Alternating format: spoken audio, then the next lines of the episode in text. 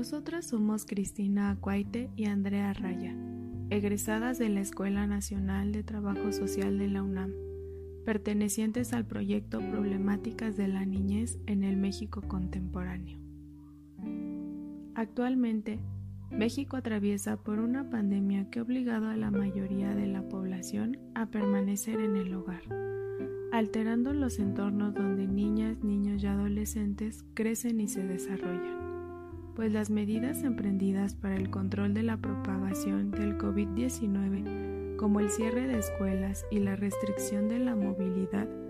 ocasionan cambios que desestabilizan a la familia, las rutinas diarias y a la comunidad en general, trayendo consigo consecuencias negativas en el bienestar, el desarrollo y la protección de la niñez y adolescencia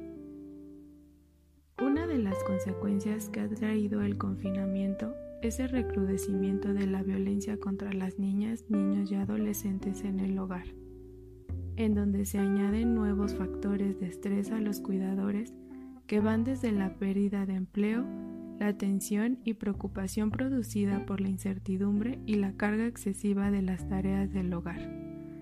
Es importante pensar que esta problemática no es algo que haya aparecido a partir de la pandemia, sino es algo que ha estado presente en la vida de la niñez mucho antes de esto. Las condiciones de encierro que atraviesan a la sociedad dificultan la protección de niñas, niños y adolescentes por parte de las instituciones y del Estado en donde la Red por los Derechos de la Infancia en México menciona que ante esta pandemia la niñez sufre una invisibilidad por parte de las autoridades, ya que se les sigue mirando como propiedad de las familias, por lo cual el cuidado se encasilla en los cuidadores primarios. Ante este panorama, organizaciones enfocadas en la atención y protección de la niñez han diseñado recomendaciones para la implementación de acciones que garanticen los derechos de niñas, niños y adolescentes